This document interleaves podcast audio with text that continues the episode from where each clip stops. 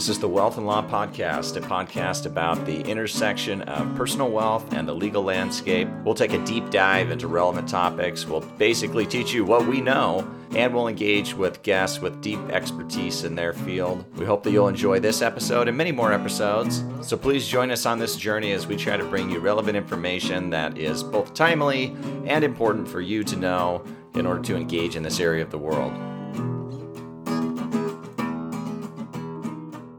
Welcome to the Wealth and Law Podcast. I am Brent Nelson, and not per usual, I'm not joined by Rachel or anybody else. Instead, today I thought it might be fun to go back, uh, look at some of the podcast episodes that we've done in the past, hit some of the highlights, uh, and just share some of those with you so you can remember them as fondly as we remember them. Some of these uh, were a lot of fun. Well, all of them were a lot of fun, but some of these were uh, especially interesting to us because they cover a couple of topics that uh, are particularly of note uh, in what we do day to day. One is just sort of general estate planning type topics. So we'll talk about some of those. The other are some international topics that we've covered from time to time. We do quite a bit of cross border work in our professional lives, and so we really like those topics a lot. And then also a couple of uh, snippets just on kind of general financial planning. So we're just going to jump into a few of these uh, for any topic or any guest or anything else that is not included. It's not because they're being excluded because I don't like them. It's just because there was only so much time and I had to pick a few. And so these are the ones that made the cut. There are so many other episodes that we've enjoyed. Uh, we've really enjoyed putting them together and the content and the topics and the guests. And we plan on continuing to do these podcasts and having guests and presenting hopefully useful content. So, uh, with that, just by way of introduction here, then the first two clips you're going to be listening to are uh, from Rachel and then me. We're talking about in the first clip vacation homes and what to do with the vacation home. And then in the second clip, we're talking about the Secure Act and in particular how trusts or certain trusts can be used to try to quote stretch out payments from uh, IRAs under the Secure Act. So here you go. So I'm not I'm not leaving the state to get a vacation home. I'm just buying a buying a vacation home in my state. What is your kind of go-to advice for clients in that situation? My go-to advice uh, would be well, first just ask them what's what's the plan, right? Again, are we passing it? I'm assuming we're going to want to pass this down to to children. So if we're going to pass it down to kids, um, I first want to ask them who's using the property really, really regularly, right? And so if it's just, let's just say mom and dad, mom and dad are using the property regularly, kids aren't really using it yet. Maybe down the road, the kids can use it. Um, but right now it's just mom and dad. Um, or are mom and dad renting it? At certain times of the year when they're not using it? Are they Airbnb in that property? Um, I want to get an idea of all of those questions first, just because I want to know potentially how what what type of agreement is going to be the best way to memorialize what they want. So, for example, with the Airbnb, the reason why I ask that is because if you have a third party coming into your home and there potentially could be an incident that happens on the property, you want to limit your liability. So, in that case, I might recommend putting that property into an LLC instead so we can limit exposure so you don't lose all of your assets because of one one horrible event that happened. Um, Otherwise, um, if let's say you're not going to be renting out, it's just going to be a family vacation home, I would really recommend putting it in your trust. Um, let's put it into your trust right now so that your trustee controls it so that we don't have to worry about incapacity issues. Um, and then um, it can flow with your estate plan. And then if we want your children to use it upon your passing. Let's say you've got several kids, and let's hope they all get along. Um, but if even if they don't, then we can memorialize all the terms into the trust agreement on exactly who gets to use the property, how you know how, how long they get to use the property for and then who gets to pay uh, property taxes, who has to pay the uh, any repairs, improvements, things like that. We want to put all of those details into that trust agreement just so that there are no questions. We can try and kind of reduce the amount of bickering between the family as much as possible. So, as a very general reminder, what the Secure Act said was that rather than a beneficiary who's not your spouse and basically not a disabled child, uh, being able to stretch out your IRA, stretch out the distributions from your IRA when you die over their life expectancy, which could be very long, you know, 20, 30 years. Instead, they have to take all the money out in 10 years. And really by the end of the 10th year after the year in which you die. That's really the technical rule.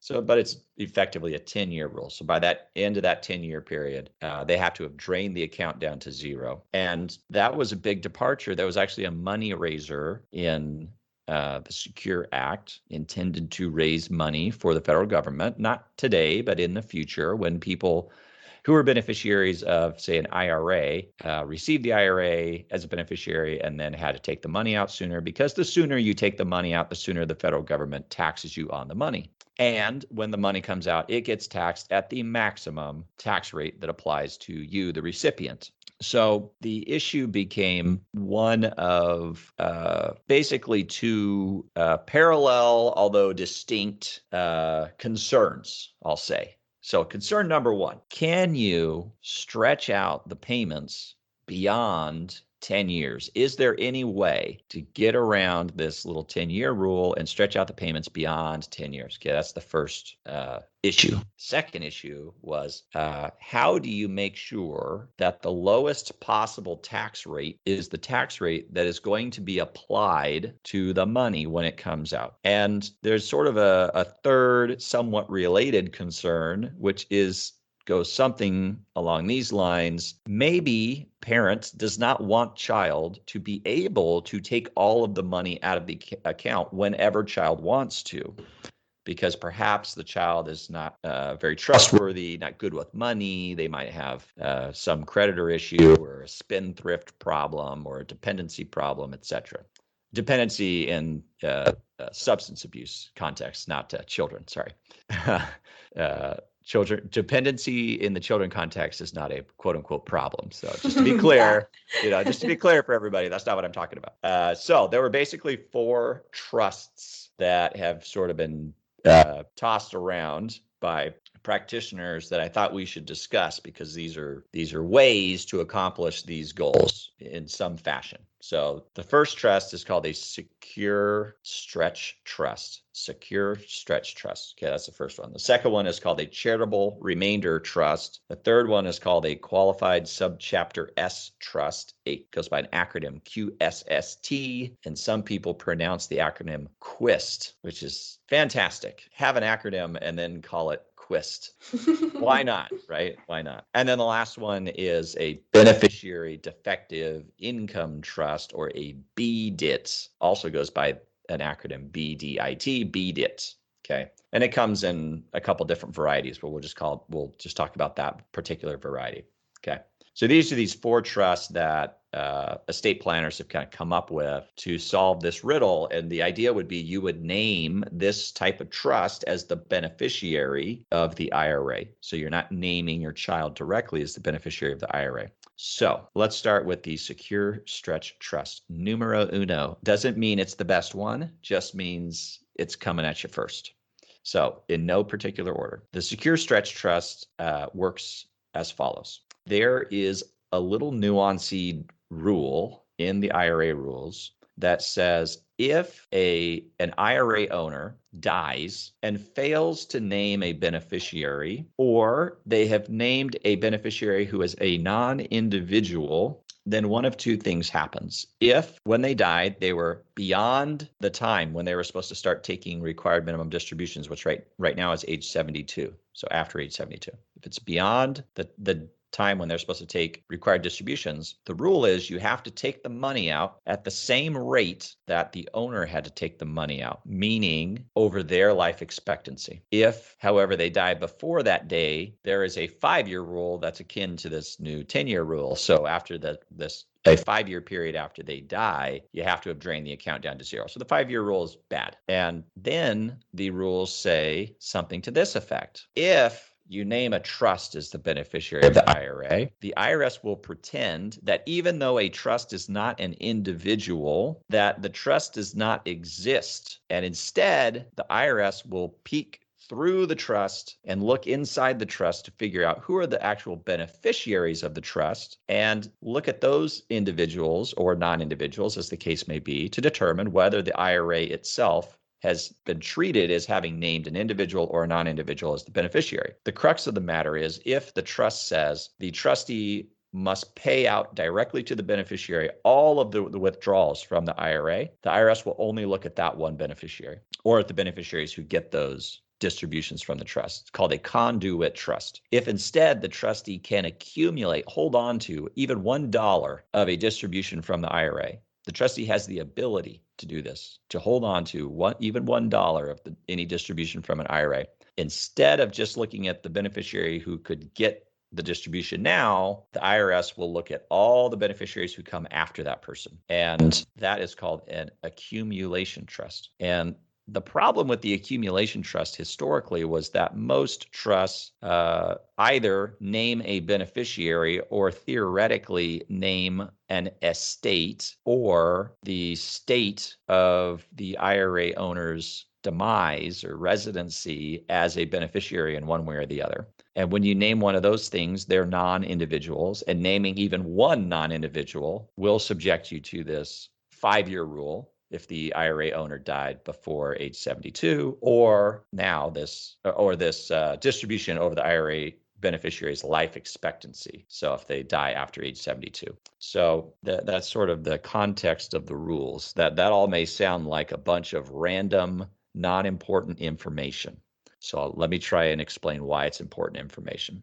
The life expectancy, if my memory serves me correctly, the life expectancy of a 72 year old is something like 17 years. So if you have an IRA benefit uh, owner who dies after they turned age 72, and their life expectancy would be 17 years. 17 is longer than 10. And therefore, you would want your trust to be an accumulation trust that has a non individual as the beneficiary. This is the premise of the secure stretch trust, because under those circumstances, the trust will withdraw money. The trustee can accumulate the money in the trust. They don't have to, but they can. And the trust has 17 years to drain the account down to zero. And somewhere between age 72 and age age 82, uh, you sort of run out of room here because I think the, the life expectancy of like an 82 year old is is less than 10 years, just slightly less than 10 years. So at age 82, the benefits run out. And so with the secured stretch trust, what you would say is you would name the benef- the trust as the beneficiary in the IRA, and then the trust would say, hey, if the owner dies in this age range, then the distribution scheme of this trust will will match an accumulation trust. And if it if the owner doesn't die in that age range, then it'll be a normal conduit trust, and we're going to use the normal new under the Secure Act 10 year rule. So the trust will have 10 years to take the account down to zero. So, in that way, you have solved for the how do you make payments longer than 10 years? That's the premise of the Secure Stretch Trust. That's the first one. All right. So, those were fun. It was fun sort of reminiscing uh, on those conversations.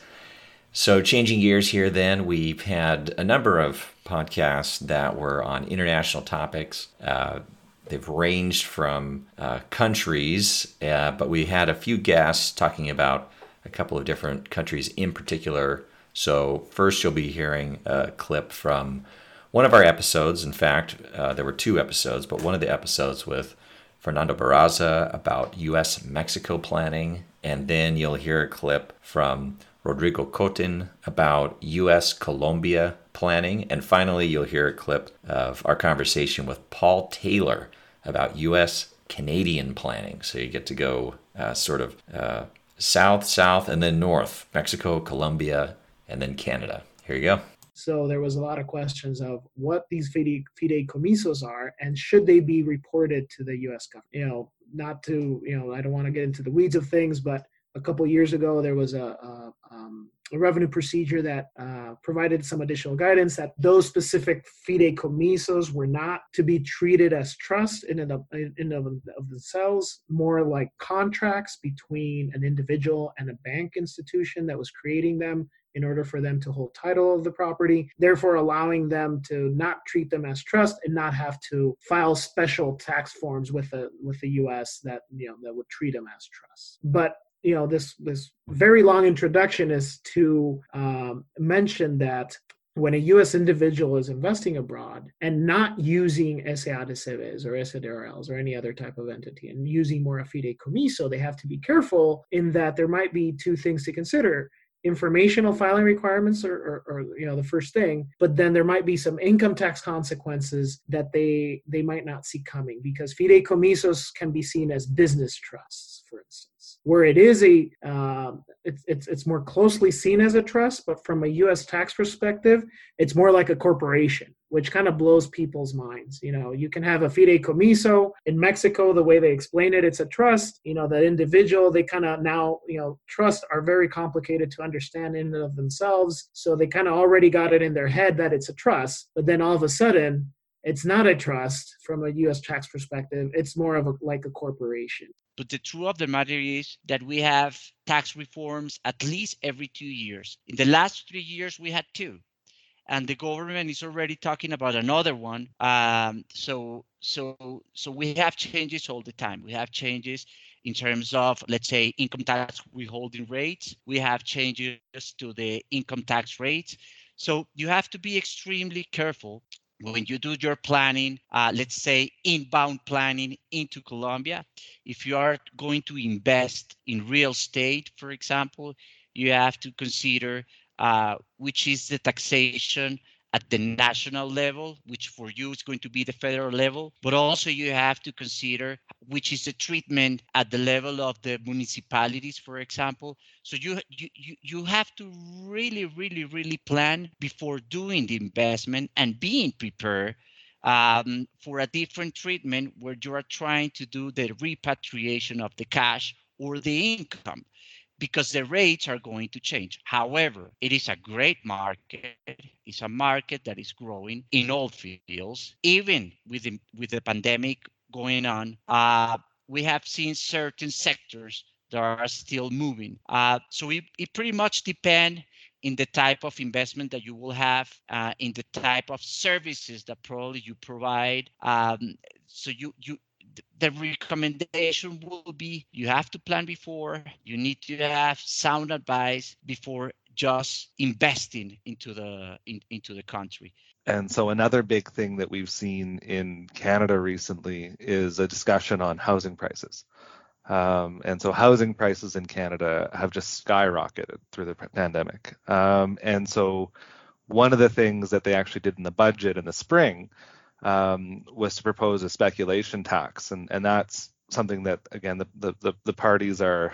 Uh, that at least the, a couple of the parties that are looking likely to win are, are looking at uh, at following through. Uh, and the idea there is essentially if you are not a Canadian, if you're not a Canadian resident um, and you have property that's not occupied, um, there's an extra tax on it. Um, so We've already done that at at the provincial level in some jurisdictions. Um, but the idea is to do this on the national level because I think there's a thought that in some hot markets, especially sort of Vancouver and Toronto, that uh, that this is a big issue. Um, so that they're hoping to cool that, but at the same time, you know they're coming up with a bunch of different ways to get first time homebuyers more money. So uh, you know you're, you, you know at the end of the day that i think in canada we have really we have a supply problem that that it's tough to fix with tax cuts. All right. So those were wow those are a lot of fun for me to to re-listen to uh, because i remember those conversations uh, and recording those episodes with those guests. Uh, they're just all swell human beings so we had a lot of fun with them all right, to close this out, then just a, just two r- quick clips. These are more on the financial planning side of things. First is Anna N'Jie-Konte. She's talking about kind of what makes a successful financial plan, and then finally Tyrone Ross, who was giving us his view of cryptocurrencies uh, and and uh, Bitcoin somewhat generally on a holistic scale. You know, he was sort of uh, giving us his opinion of what it means. What does that market really mean, uh, and what does it fu- its future look like? So hopefully you'll enjoy these two clips. So Anna first, and then Tyrone. What I find is having a focus and and having a concrete sense of what you're trying to achieve is oftentimes the most valuable, right? So if you look at you know some of the most basic um, some of the most basic struggles that people have if you know they're maybe they're not particularly wealthy but they're trying to you know save well and and for their future. If you don't know why you're saving or investing or why it's important for you and you don't have concrete goals i think then you just end up kind of flailing and not making much progress right? Um, even on the higher wealth level you know i my my previous employer you know we didn't work with any most of our clients were between 10 and 20 million dollars net worth right? Those are very wealthy people. Um, and even there you would see a, a, great variety of commitments to a purpose right? There were some clients who you know they had annual family meetings and they had charitable you know um, charitable mission statements for their family. And they really had clarity around what they wanted their wealth to be doing for them and their family members and the the the um, causes that they supported. And i found that they were the ones that were most successful and also just had the most success in terms of transferring the wealth to their children right? So all across the board it's the having the focus the why and the, the driving factor. And then from there you can really get to optimizing you know creating different types of um, structures or, or investing in different types of accounts and you know tax planning and all of those kind of really important things that are valuable that we do. But if the client doesn't have the clarity on what they want and why they want it then i find that they just don't make much traction but even in the sense of being able to transfer value me to you nobody involved powerful the immediately to me to send money to anybody right now super powerful. Not have to wait, you know, for KYC, AML, all of those different things. So I can go on forever with this, but then you have, if you look at Ethereum, which is a derivative of the Bitcoin blockchain, and then what is going on there with borrowing and lending and interest and all this, the financial system being recreated still goes back to Bitcoin. So it's very interesting how, and I didn't even get into folks that are, again, where they're you know currency is being hyperinflated away and they're using bitcoin as currency. I'll end on this note. What is happening in this country is there's a war against cash and if i know anything about growing up in a home and being around people in communities where they don't have debit cards credit cards all these other things cash, prepaid cards, and gift cards are they rule the day. If you take cash away and people are forced to use digital payments or whatever, two things happened here. One, we have a nation of folks who don't are not digitally literate. They don't know how to transact using wallets or apps. Massive hurdle. The other thing is cash is folks who work under the table Cash is people, again, who don't have identity, not because they want to be nefarious, but simply because they just got to this country. We all know family members and friends that came to this country and started working. They got their dollars in their hand and they made a way. And the last thing is the ability to have access at all times now. Like right at this moment, I can send the money or get the money that I need. So when you put all of that together, it is damn hard to look at Bitcoin and crypto and go, is there's nothing there, right? It absolutely is. But when you've been at the, the lower rung of this country and you look at the class issue that we have in America, we have a bigger class issue than we have a race issue, by the way. Race issue was put on Front Street last year. When we start addressing the class issue, oh man, it's going to be hard time because we have a major class issue and there are a class of people who just don't have access to any type of financial services because they are shut out. Crypto is going to force the hand of finan- legacy financial systems, Visa, right, to make this all inclusive. So it's a really interesting time. So it's it's exciting, but I just love the fact how this is going to help so many people that grew up like I did.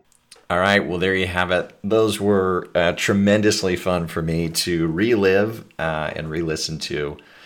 Uh, again, I remember having these conversations and having these guests on the on the podcast. They were all a blast to chat with, and I, I always learn a lot uh, from other people. So partly doing these podcasts is selfish because I'm trying to learn things, and I like to learn things from smart people. So we invite smart people on to talk to us about stuff, and then we learn things when we talk to them about these things. So uh, it's a it's a pleasure to do the podcast. It's been a lot of fun reminiscing here. I appreciate you joining me once again and uh, tolerating this little trip down memory lane for me. But hopefully, you got some value out of it uh, and enjoyed it at least partially as much as I did. Hey, listeners, thank you so much for spending time with us. Rachel and I both really appreciate it. We've really enjoyed doing the podcast. We're trying to do our best work and bring you valuable and useful information, and I hope you feel the same way. And if so, please subscribe to the podcast, leave us reviews, uh, subscribe to our blog if you want to follow us and see the sort of things that we write about, and also follow us on social media at Wealth and Law, basically everywhere that social media is. Thanks so much.